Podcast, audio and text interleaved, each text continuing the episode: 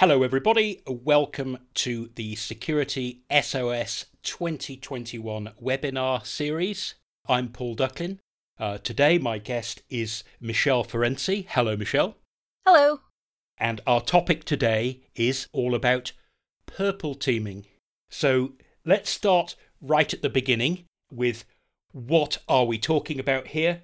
Then we're going to look at why is this important? Even if you have a very small business, how can this help you? And then, importantly, we're going to finish by looking at how you do it. So, Michelle, it sounds very mysterious. Purple teaming. I think a lot of people would have heard of red teams and blue teams, these sort of synthetic opponents. But why don't you kick us off by telling us some, firstly, a little bit about yourself, what you do for a living at Sophos, and then tell us what is a red team, what is a blue team, and most importantly, what is this perhaps slightly more modern concept of purple team? Yeah, so I actually got my start over in uh, network security originally when I got into information security. And from there, I moved around mostly doing security engineering, threat detection, blue team work, which I'll be explaining shortly, as you mentioned. And um, I spent a little bit of time getting to see the audit side, but I've almost entirely lived in this blue team sphere looking at the alerts, threats, anything that comes up. And if we go on to this, the concept of red team and blue team, where I am definitely a blue teamer, goes back to uh, military war games where you have uh, attackers and defenders. Uh, attacking offensive is red side or red team, and defensive side is blue team. So, in that context, in the military context, it was actually all your own people, but they were just pretending to attack each other so that they could practice various scenarios of attack and defense, right? This is a massively important uh, distinction you're making because the nature of this concept of purple teaming, where you have your attackers and defenders, is they come together and they use the red and blue sides against one, each other and play against one another to suss out where the weaknesses are, the gaps, and try to get one over on the other guy. And most often, you're not going to see this within your own people because most companies are not large enough to support staffing both a red team and a blue team. Right. But in a broader sense, the purple teaming that we're talking about also refers to the ability to be on one on one team and understand the mindset and think like the other team, which is something that's much easier to learn how to do if you've had this purple team experience and can understand and see how the other side works. So the the idea, simply put, is that purple or is it magenta? It's basically what you get when you mix red and blue together. When you tell the two silent off teams to get together and not play nice, but don't break anything, this is what happens. I imagine if you, you didn't sit down and talk to the other side, because you can when they're not actually the enemy, then you'd end up with people that were quite good at reading each other, but it wouldn't give them much of a start against what might happen when some attacker they'd never met before came along and maybe mixed things up a little bit differently. I mean, training against the same, if you'll excuse my uh, terminology, training against the same target dummy repeatedly just teaches you how to keep attacking that target dummy.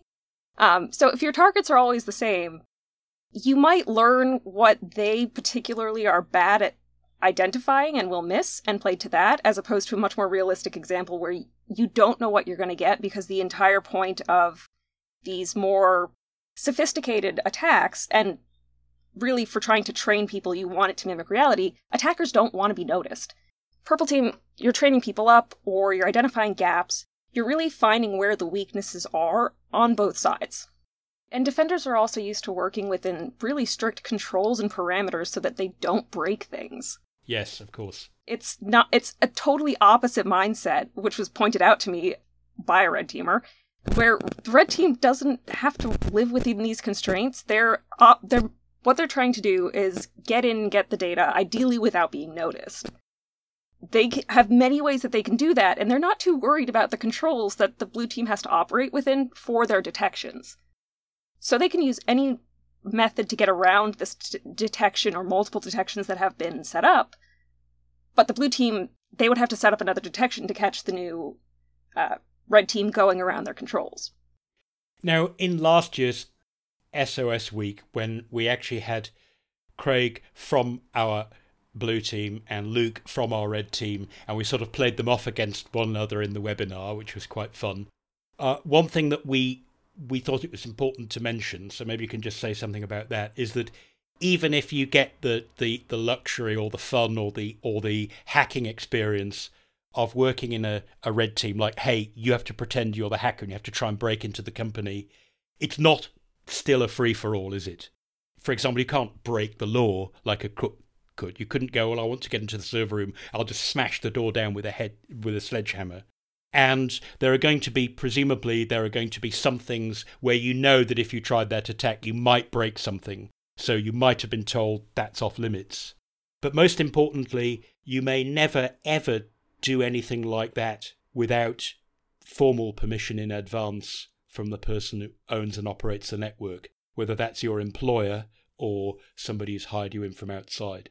So, most commonly, that uh, permission that's been given uh, comes in the form of more or less a permission slip uh, called the scope of uh, work, where the person who is having the pen testing or red team work put against their infrastructure, they are telling the red team what they can hit.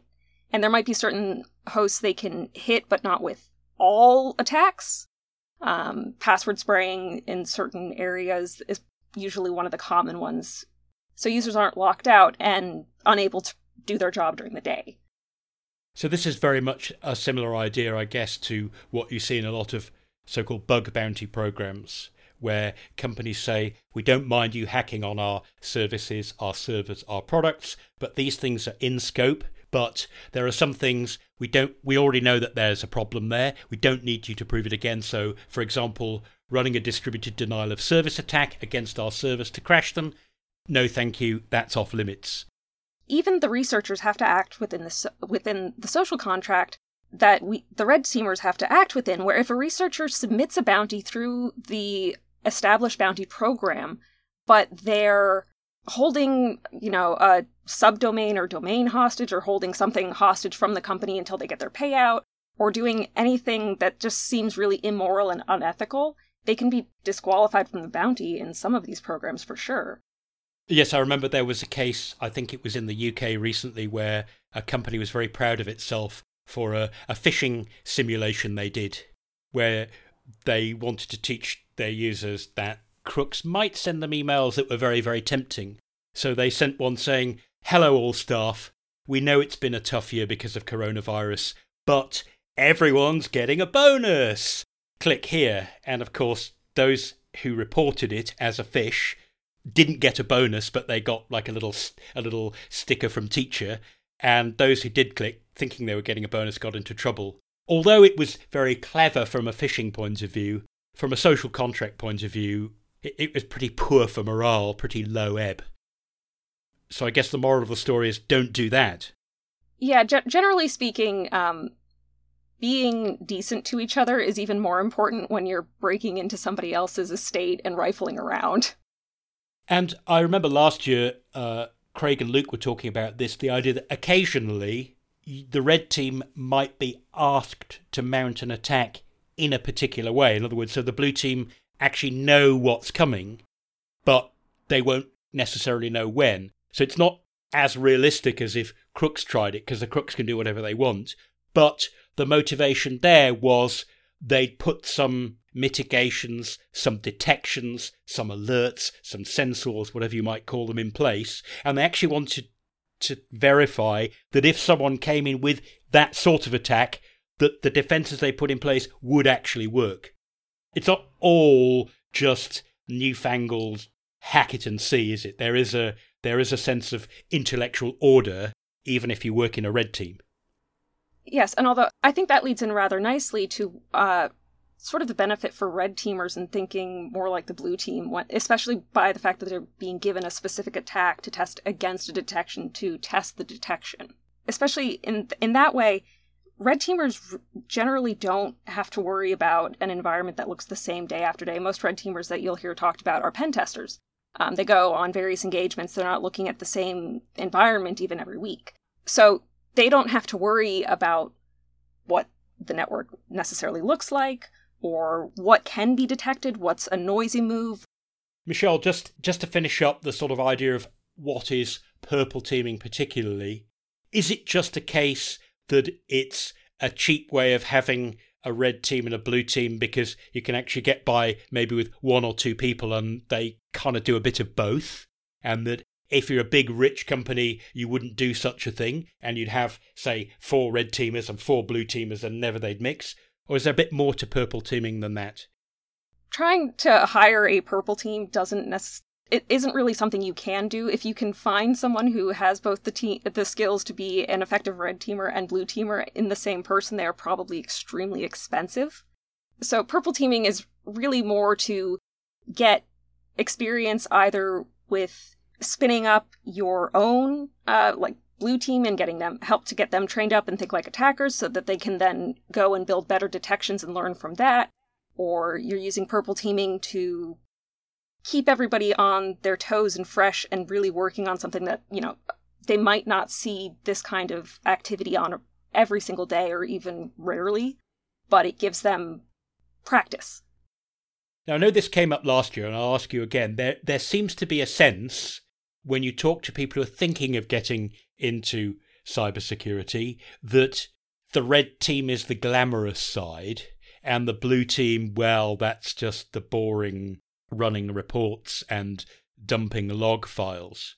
But nothing could really be further from the truth, could it? it both sides have their challenges and their need to think on your feet. And both sides, for better or for worse, and get used to this if you want to get into cybersecurity, have plenty of report writing and explaining things, hopefully in plain English, as part of the job.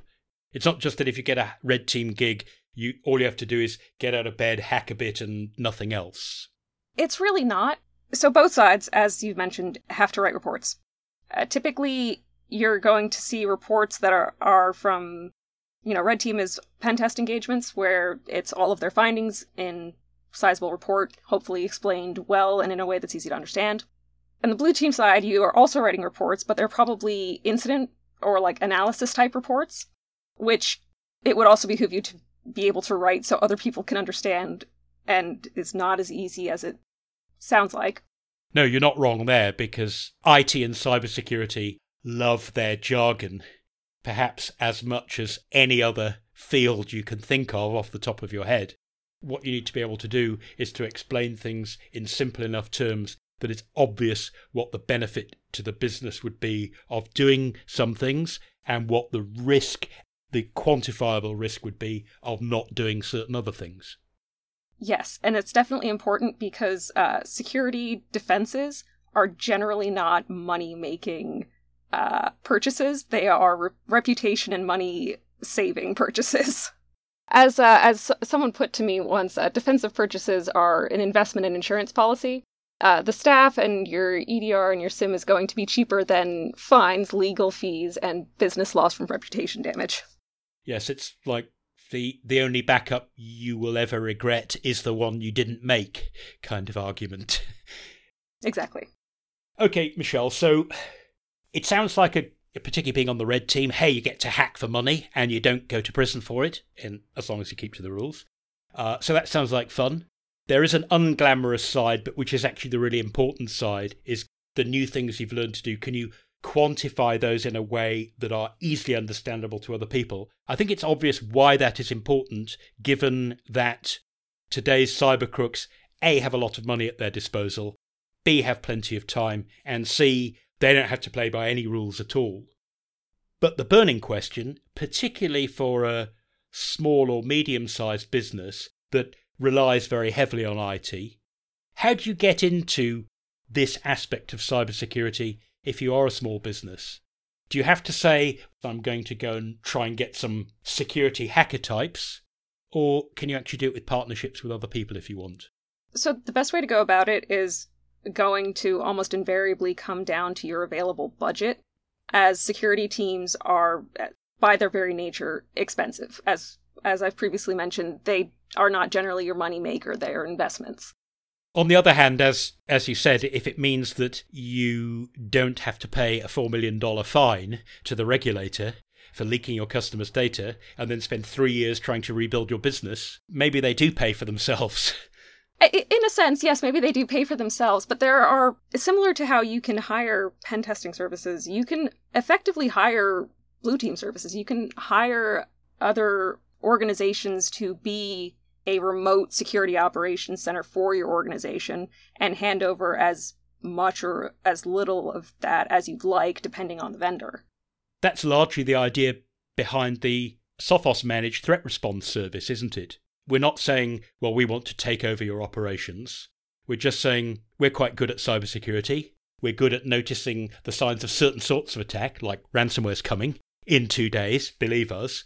Uh, and you can get us to help you a little, medium, a lot, either you know reactively or proactively. It's a service that you can that you can buy as much or as little of as you want to fit the needs of your business at any moment. And one of the brilliant things about purchasing the service for this is that you benefit from an organization that did have the budget to hire someone who already has the expertise of being able to, in theory, think like the other team as well as do their own job. And may indeed have dealt with similar sorts of attacks in other networks. So they kind of, I hate the paramilitary jargon of cybersecurity sometimes, but in a way, they're kind of battle hardened, right? Which is quite valuable when when the pressure's on. They've had the benefit of this, as we've been calling purple teaming, really the benefit of understanding the other side's mindset and applying that to protecting you. Or in the case of hiring for pen testing, Red Team, then they've seen so many environments that they have a really good idea of what they think will go undetected in your own network and what may work as an exploit because they've seen it however many times before. That's not something that a company could just learn instantaneously. So I imagine that by outsourcing your red teaming, blue teaming, purple teaming, even if only for a while, it's actually a great way not just to get started, but if you want to build that expertise yourself, to get those people essentially trained on the job, learn while doing. Is that right? For for purple team exercises, um, that would definitely help. It would probably you probably have to do a decent amount of looking to determine what is the right fit in terms of where you would hire for the correct experience the, for the level that your team is at and what can be provided for them in terms of support if it's needed.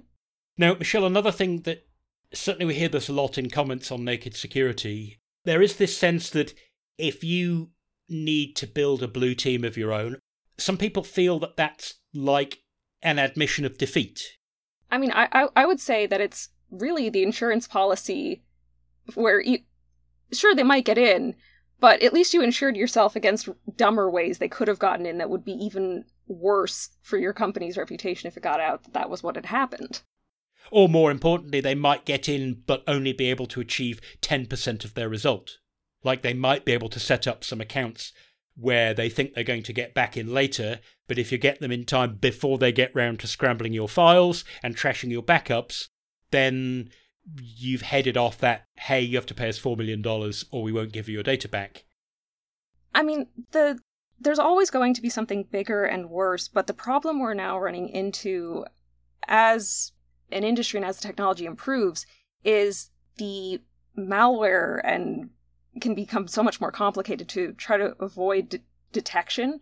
The only way to pick something up like that is you're looking for behavior based detections these are extremely difficult to code for because human behavior doesn't translate directly into the data logs. And usually your data logs from the detections is how you then build your alerting. Where the attackers are bringing malware, it's not like once they've released one bit of malware, that's the only attack they're going to try. They might have been in your network for hours or days or weeks, for all you know. They may even be equal to your own sysadmins. The crooks may even have mapped your own network out better than you have. So, therefore, the fact that you see any sign of anomalous behaviour, it's not just the end of it is, oh, we stopped it, we did a good job. If you stopped it, that's great, but actually, you really need to be answering the question where did that come from and what might happen next time? I would say, generally speaking, the most common human element like that you're going to see is in phishing, which is never going to die. Um, it's a low effort, low time sink for potential high bonus if it's successful. And that is purely down on human behavior. It's all social engineering. Yes, and my understanding is that, you know, a lot of the of the phishing services sellers these days are offering what are essentially human backed services.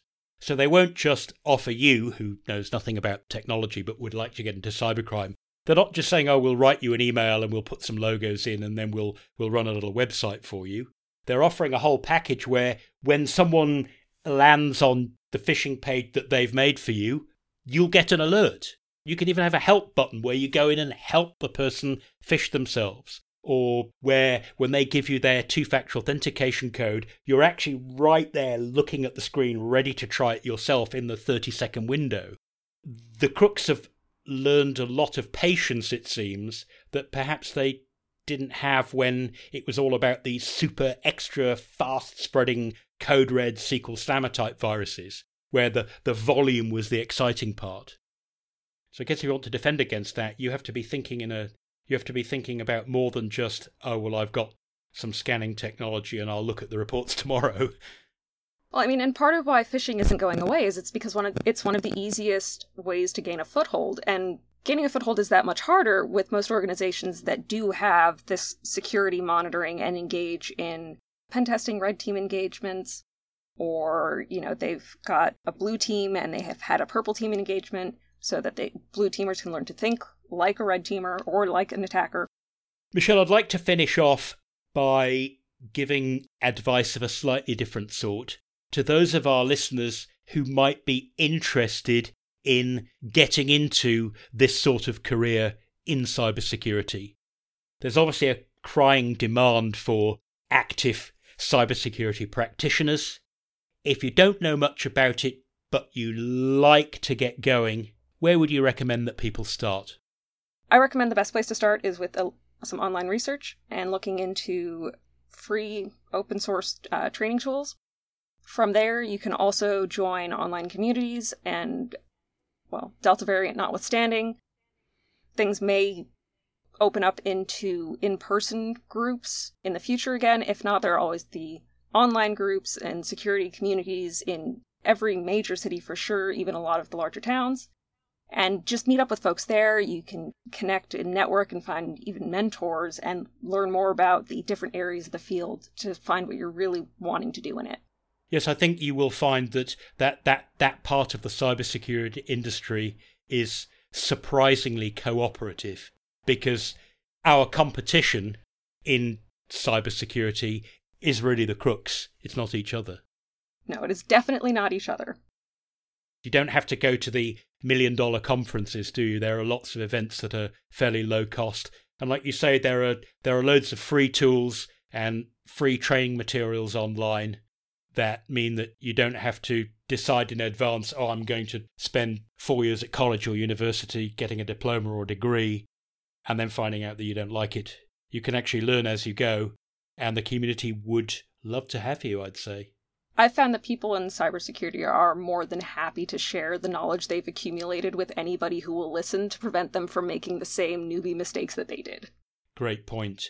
And lastly, if I may say so, if you are determined to get into cybersecurity, and you do want to try things like offensive security, hacking, penetration testing, never fall into the temptation of doing it on somebody else's network without their full express permission in advance. Or you may never get that job in cybersecurity because nobody's going to trust you again. Isn't that also a crime? yeah. Well, yes, there is that. now you mention it. It may be hard to be hired anywhere else either, as if if, if you also committed a crime. Michelle is quite right there, folks.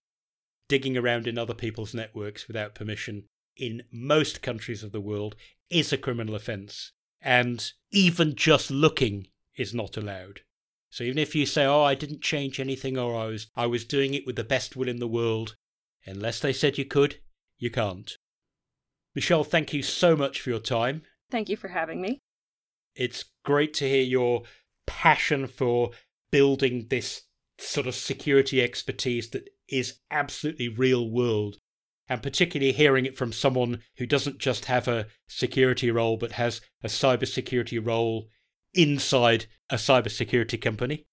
It doesn't get much more difficult than that. So thank you very much for your time, and thanks to everybody who attended this webinar. And it remains only for me to say, until next time, stay secure. Stay secure.